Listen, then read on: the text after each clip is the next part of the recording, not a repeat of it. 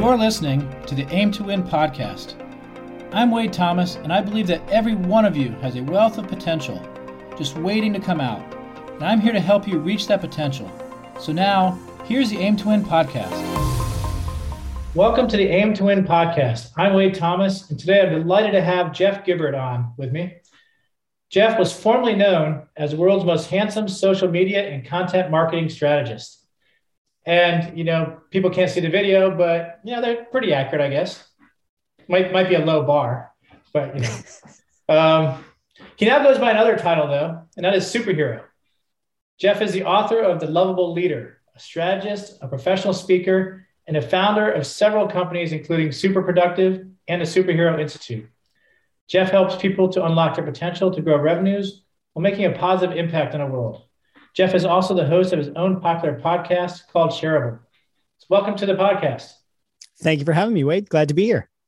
So the one thing I like to do to kind of get us started, and I, I do this for everybody so that the audience knows who they're talking to, is tell your story. How'd you how'd you get here? Where are you going? All that good stuff. Yeah. So I'd say there's probably two or three key elements to my story. Uh, one, I grew up absolutely loving superheroes. I was obsessed with Superman as a kid.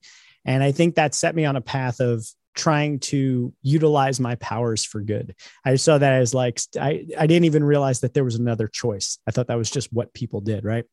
So that's kind of part one. Part two is that I grew up, you know, my kid who grew up in the 80s, and uh, my dad was a funeral director. He had, uh, you know, gone to the Vietnam War and he came out and he decided to be a funeral director and um, you know it was a union job. He you know followed the old advice of get a good union job get married have kids you know climb the corporate ladder or you know do the do the job as long as you can get that re- that gold watch and retire right?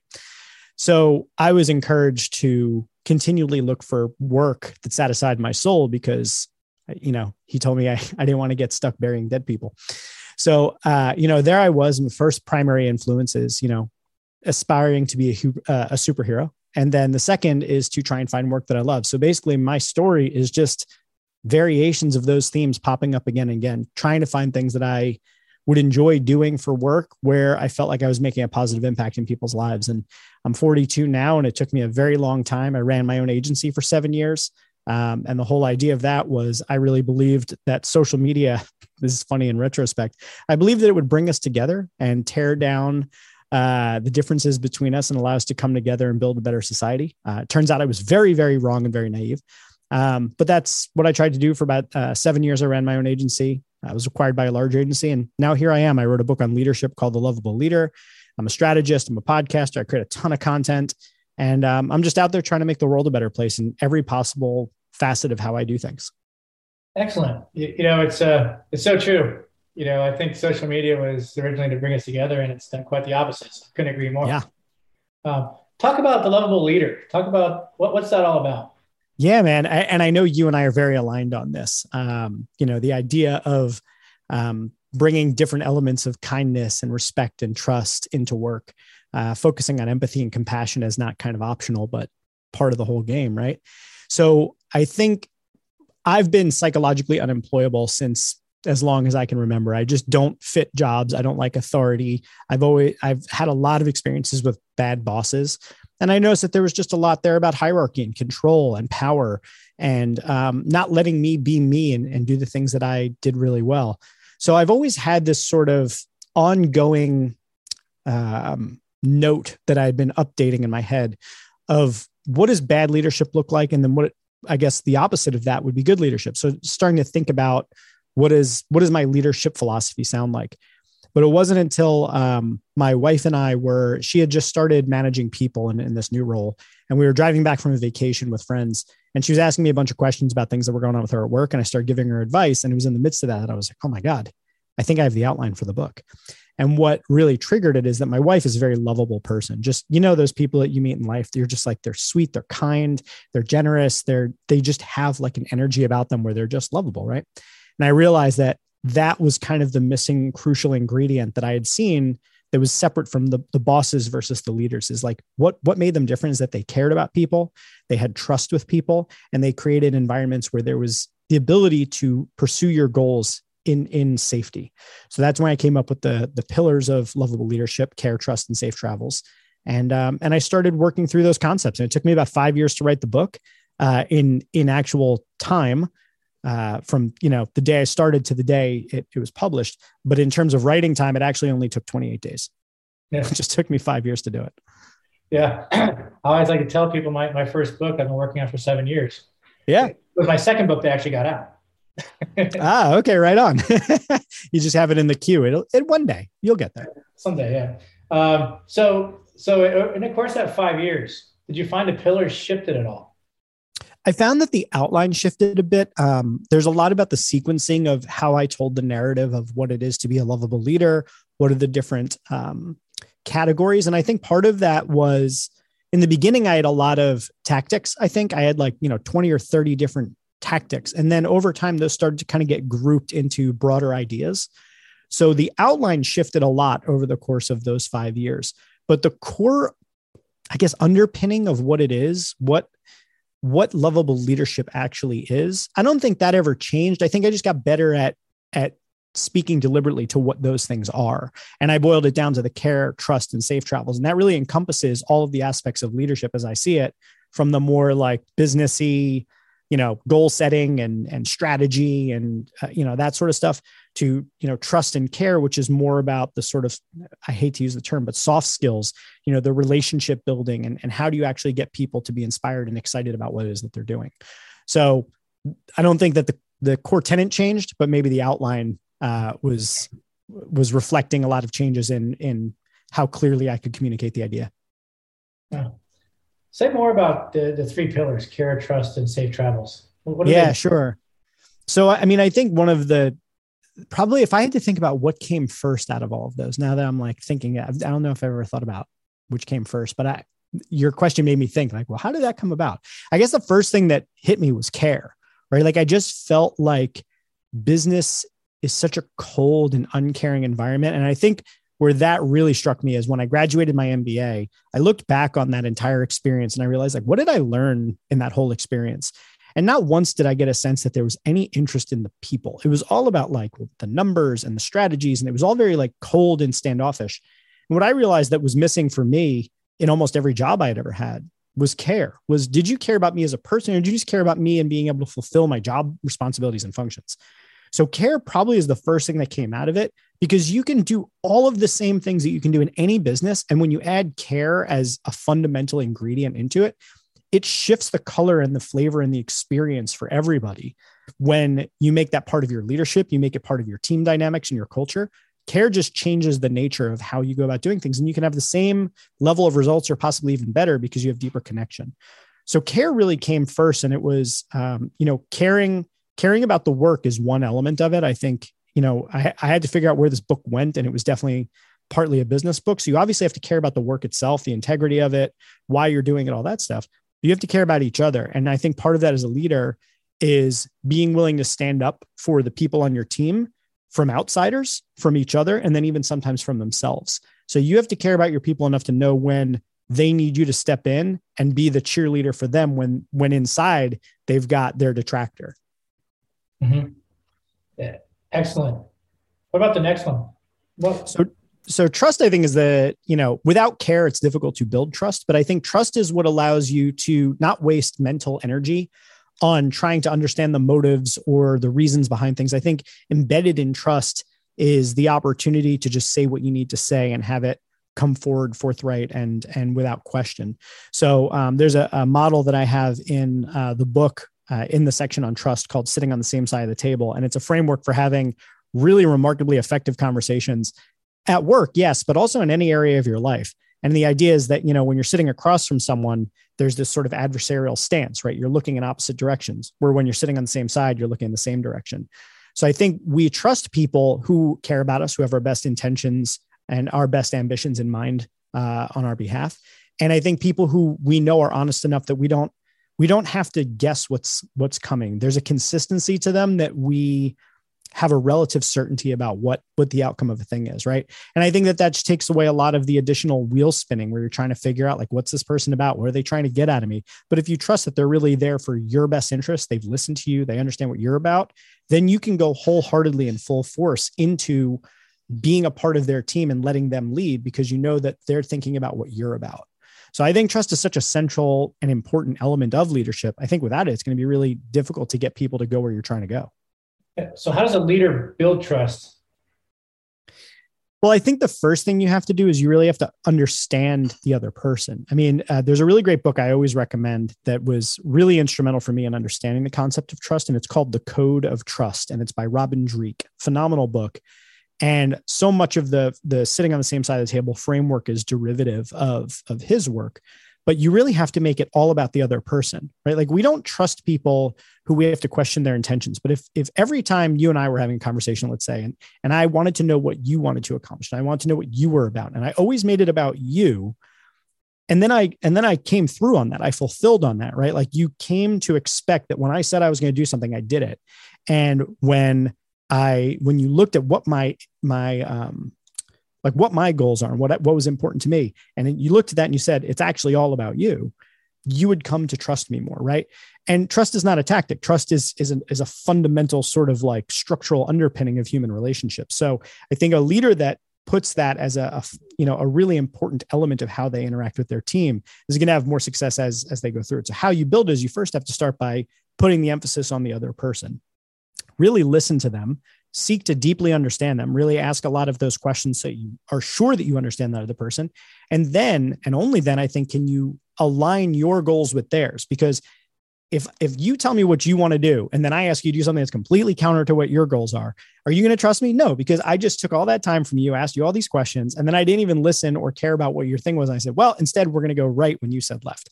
So um, I think that's the point where trust begins to develop is when you make it about the other person and you follow through on what they expected that you were going to do with that information. So, you know, there's something that just grabbed me in the midst of all that. And, and so often, you know, the question is kind of framed as how do I get my team to trust me? Yeah. reality is, it's how do you get each individual on a team to trust? It's really mm-hmm. an individual equation that, that starts with empathy and understanding of the person. Yeah, hundred percent. And and I would I would say that um, you know, in, in the book, I talk a lot about that trust isn't just about between the leader and the people on the team, right? It, it's also about each person on the team. Like we have to create an environment of trust. It has to be mm. part of the fabric that holds the team together, whether that's you know the you know lowest person on the totem pole to the the top person on the totem pole or or across the entire fabric the entire mesh of the organization or the mesh of the team there needs to be trust so that you don't have to waste a lot of time getting into why you should or should not trust someone's words or intentions. If you have that there as sort of the substrate things can then grow. You know it's sort of the fertile soil of of your your garden of leadership so to speak. So you need that that trust there. Yeah yeah absolutely. And you know, a podcast I did a few weeks ago, you know, we brought the point there is actually many eyes in team. Yes. yeah. Yeah. And, and, the key is that you don't focus on your own eye, you focus on everybody else's eyes. Right. And if everybody does that, then all of a sudden you've got an environment where there's a lot more trust. And, I, you know, it's obviously a little more complex than that, but um, to at its core, it is about focusing on the other person, following through on what you say you're going to do, and creating a situation where people's expectations are consistently met so they don't have to call into question whether or not they will be. Yeah. Yeah, absolutely. And what about safe travels? So safe travels is probably my favorite on the list just for the the, the simple fact that I think it's probably the most clever of the three in terms of the naming of it, because I had to try and figure out a way to keep the framework simple, but I also had to figure out a way to include all of the critical elements. So at a certain point, it was actually four. It was actually uh, care, trust, goal setting, and safety. Mm-hmm. But what I realized was is that goal setting and safety actually were kind of part of they're two sides of the same coin, right? So what safe travels meant to me was it's not enough. Let's say I wanted to uh, you and I were going to take a flight from New York to Los Angeles. It's not enough to know that we're going to Los Angeles it's actually really important to know that at 30,000 feet, those doors are going to stay closed, that the wings are going to remain on the plane, that the engine is going to keep going.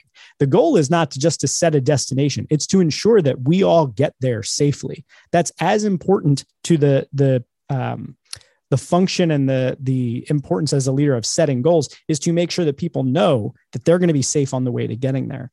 So you can't actually expect out of people great things. You can't expect ambition, drive, uh, going above and beyond. You can't expect any of that if you don't create an environment of safety. And I mean safety for literally everyone on the team.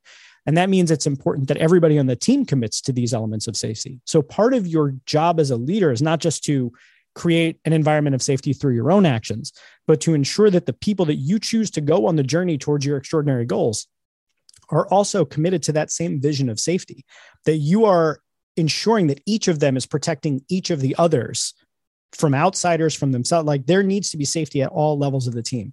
So i created in the the book a thing called the eight commitments of the team and i won't run through those but um, there's just a lot of elements that are really important. Things like committing to alignment things like committing to uh, effective communication diversity equity and inclusion. Things like this are all elements of safety to show that i'm able whoever i am on this team to show up and bring my full self to it.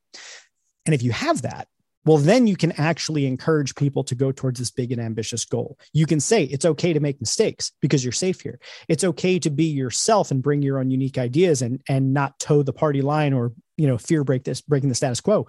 You can actually be creative. You can do that because we've created the safety for you to do that. So it's the it's the space that gives people the ability to play and actually have fun. And when you have the ability for people to have fun on their way to these big goals, you have a much higher likelihood that they're going to get there. Yeah, you know, it's it's really interesting. You know, safety is it's not a top-down thing; it's a 360 degree thing. Yes. And uh, you know, and I see this. I you know, I just recently did a a survey or study on uh, stress levels in organizations, and when it came down to feeling safe, the commentary wasn't around my manager doesn't make me feel safe. They were nervous about stepping on other teams, whether it be peers, um, people in other departments or maybe even subordinates. So yeah, yeah, and it's such an interesting point too because it's sort of like they they may not be directing that concern towards their manager or their leader, but if the organization, if the other people on their team are making them feel unsafe, that they're they don't feel like they can have open, candid conversations, kind, direct, honest, thoughtful conversations, then that is to a certain extent i would put that on the leadership and on the management to create that environment and, and i think it's also difficult because we are also we are also all keenly aware of things like layoffs things like you know um, uh, stock buybacks and all the different shady things that are that happen uh, in corporate environments that are not necessarily the control of your manager, but they're things that make you feel less safe at work. You're not exactly sure if you know, when the company says everything is fine, that it actually is. So I think there's just a lot of different levels to creating safety. And I think there are some that are more in control than than others. And I think as a leader, the things that are most in your control are your behavior and your immediate team and how you protect and create a certain type of culture on that team where safety is allowed to flourish and thrive. Yeah, it's a uh, it really is all about creating a culture, right? Yeah. Uh, culture and leadership, I used to think of them as um, separate categories. Like when I like I'm, on my blog, I talk about leadership, I talk about culture, and I had them as two separate uh, categories. But more and more, I tend to think of them as almost the exact same thing. Like your leadership helps to define your culture, and your culture helps to bring out a certain type of leader. So they're so intimately linked together that I know sometimes you are kind of talking about one thing or another, but I feel like they're always in the background of one another. That your your leadership is always going to be tied to your culture and then vice versa. Yeah, it's uh, they really are intertwined. Yeah. So, so you kind of started, or one of the things that you started this process with was the question of um, what does a bad leader look like? Yeah. So, so what does a bad leader look like? So the original version of the book, uh, I had an entire chapter on bad bosses. It was like an entire. It was it was a little bit of like a a rant of sorts. It was very early in the process of writing, and I I used to work in restaurants, and um, I was a, a server, a bartender. I did a bunch of different things, and I I just kind of thought to myself about this thing that I would call restaurant manager syndrome, and it was a thing that I noticed in restaurant across restaurant across restaurant is that you know. And, and this is the call for like why we need actual legitimate leadership training if you're going to be in a leadership role managing people, like you need to be trained. It's not just like, a, oh, they were good at that thing. We'll just, and what happened was I noticed that most of these restaurant managers that I had worked with were really good servers or really good bartenders. So the thinking goes, they were like, hey, we should let this person manage. Well, it's like, no, it's a huge mistake. just because this person could make drinks really well doesn't mean that they're actually capable of managing different personalities and schedules and you know uh, conversations about you know different shifts that people get on and making sure it's spread equitably like no they're not qualified for that so i, I identified a number of characteristics came out of it. One mountains out of molehills. Um, so i found that bad bosses more often than not would find any excuse to take a small thing blow it up into some bigger thing so that they could flex their authority on you and show you that they they had the keys. They had the power to remove your shift. They had the power to remove your salary. They, they had the power right? And i think anytime you're working in an environment where fear is the primary thing that people lean on uh, as as their mode of management you're dealing with a boss situation. A boss is concerned with themselves their hierarchy their power and they want to tell you what needs to be done. So that was a big thing i found was a bad boss characteristic. Another thing was that they were always afraid to get their hands dirty you know you, you know again in a restaurant i would look at this way you know you you'd be running around you got seven eight tables that you're working on you know you're hustling you're in the groove of things and they're standing there by the side of the bar and then they would just point to you and say, like, oh, you know, table eight needs more water. And it's like, bro, you're just standing there. Why don't you pick up the pitcher of water and go help us out?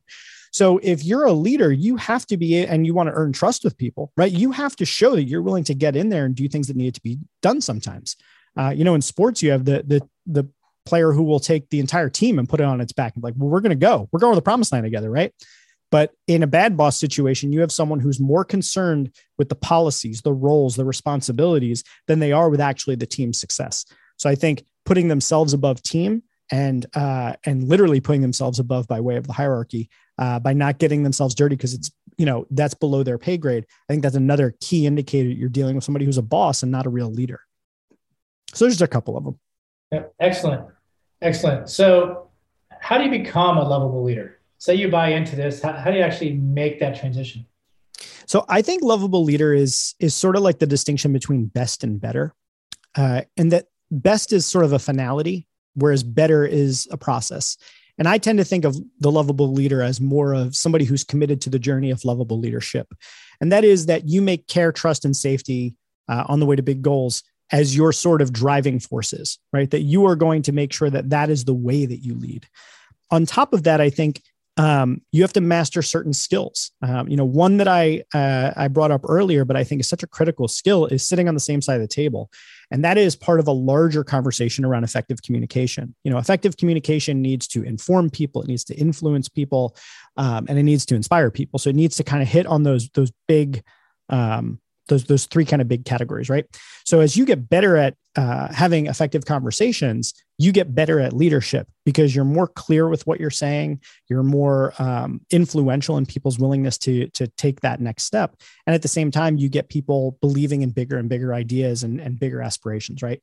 So sitting on the same side of the table is just a framework that you can use to have conflict resolution conversations, to have course correction conversations, to have conversations around these big goals that you want to set so I tend to think of it as uh, the lovable leader has to commit to a certain way of running a team and and being a part of the team. That you are not above the team, you are on the team. You are willing to step and get your hands dirty. You commit to your own growth in service of the team and the people that you serve on that team. Um, and really, you you know, again, you just try to put kindness, respect, and trust at the center of how you operate. Even if you need to, for instance, fire someone, the way a lovable leader would fire someone is very different than the way a lot of leaders currently would fire people, right? So if you care enough to hire that person, you should care enough to care about them when you fire that person. Are you going to make recommendations for them? I mean, I'm not talking about like gross misconduct, like somebody who tries to burn the building down or something. I'm talking about like someone has to, they weren't a good fit, whatever. Don't harm that person on the way out. Think about how you can actually care for that person in the same way on their way out as you did on their way in. Can you write a LinkedIn recommendation for them? Can you make introductions for them? Can you help them update their resume? Can you run them through mock interview simulations? Like, can you give them a good exit package? Like, what are the sort of things that you can do that are in your control that allow you to continually exhibit care, trust, and safe travels? Yeah, I think there's there's two parts to that. You know, there's um there's the do it, to have the care, trust, safe travels, and there's the exhibit it. Yes right? Yes. So making sure that it's, it's visible, people understand it, know it. And I love what you said about treating the salmon a way out as you did in a way in. Yeah. And so so often the highlight of the relationship is on the way in. Yeah. Yeah, it's 100% true. And I will also say though is that you know this path is not easy. Uh, I I like to say leadership has the three lenses of leadership are it is your privilege to be a leader, it is your responsibility to be a leader, and it is your burden to be a leader. It is all three of those things. If you feel the calling to lead in one way or another, and you don't have to be like a vice president to lead, like you could be a leader in any role that you're in. Uh, you know, spoiler alert to my upcoming book, it's going to be about role based leaders, leaders in any role. But um, if you feel the call to lead, then you know it's kind of your responsibility because you you feel that calling, right? And if you do get a chance to be a leader, that's a privilege. People are going to look to you, they're going to pay you deference, they're going to give you the opportunity to set agendas. But at the same time, leadership is really hard. You're going to have to have the difficult conversations. You're going to have to go first. You're going to have to swallow your ego. You're going to have to do all these things that are, quite frankly, a burden. They are not fun right? So I think walking the path of the lovable leader is signing up for all three of those lenses, but it's committing to it for the sake of creating better places of work, creating better environments in your communities or in your volunteer groups, your churches, or wherever you are. If you can exhibit this sort of leadership, we create a kinder, safer, and more equitable world. And that's what I'm about. That's why I wrote the book in the first place. I don't care if it sells a billion copies or if it sells 10, but I want everyone that can be in a new leadership role, new mentorship role, manager role to to really read it and internalize it. So hopefully we can start to shift the culture towards one that's more caring. Yeah, I love that, you know, because once you shift the culture in the workplace, culture starts shifting everywhere else. Exactly. Exactly. Business is a great place to start trying to shift the culture globally. Yep, absolutely. So one more question before I let you get out of here. Sure. That is, uh, how do people find you? so I'm easy enough to find. And uh, I, because I do so many different things, I used to at this stage in any podcast list off like 45 different URLs. Well, if you want to see me do this, but I actually just decided to consolidate it all into a single menu based URL. If you just go to jgibbard.com, that actually provides links to all of my stuff. So if you want to see the stuff I'm doing professionally, you want to see the stuff I'm doing non professionally, uh, you want to see the stuff that I'm doing there, side projects, my products, my free stuff, like whatever you want, my content, all that can be accessed from this this single menu. It'll kind of take you through uh, sort of a decision tree of finding all my different stuff. So jgibbard.com is the easiest place. You can connect with me. You can find anything that I'm working on. Uh, I keep it pretty up to date pretty regularly. Um, and that's probably the best place to find everything. All right. Excellent. Well, appreciate you having me on today. I think you and I are very much aligned, and uh, I think it's a great message to spread. Yeah, 100%. I looked into you and I was like, oh man, we're going to have me and Wade, we're going to be, we're to be very aligned. Yeah. Excellent. Well, thanks for coming on. Thanks for having me. And thank you for listening to the Aim to Win podcast. As always, follow us, like us, all that good stuff on wherever it is that you listen to your podcasts. Until next time, go and make it happen.